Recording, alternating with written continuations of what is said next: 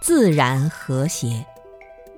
人与自然之间除了作用力以外，还有反作用力。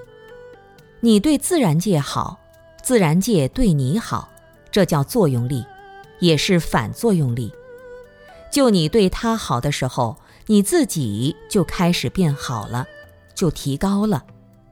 所以我们想自己的生活好，想自己健康，包括生活的环境好，我们要积极努力地把它变好。在变好的过程中，我们就提高了。反作用力就是你对别人好了，别人也会对你好，礼尚往来，这是反过来的作用。你生气起来骂别人，骂的时候很痛快，你把别人骂痛苦了，别人转过来也没有什么好果子给你，以牙还牙。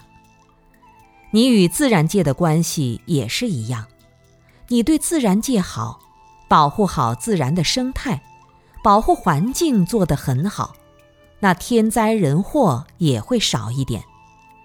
如果你天天破坏自然生态环境，把自然资源破坏的差不多了，树砍光了，草皮也长不好了，那泥石流很快就会出现。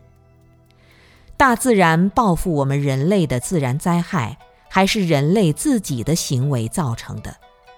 这还是短暂的解释，从长远的解释，就是我们这个娑婆世界之所以有高山平地，有坎坷不平，人生有种种的不如意事，其实背后贯穿着我们对世界、对人生的态度。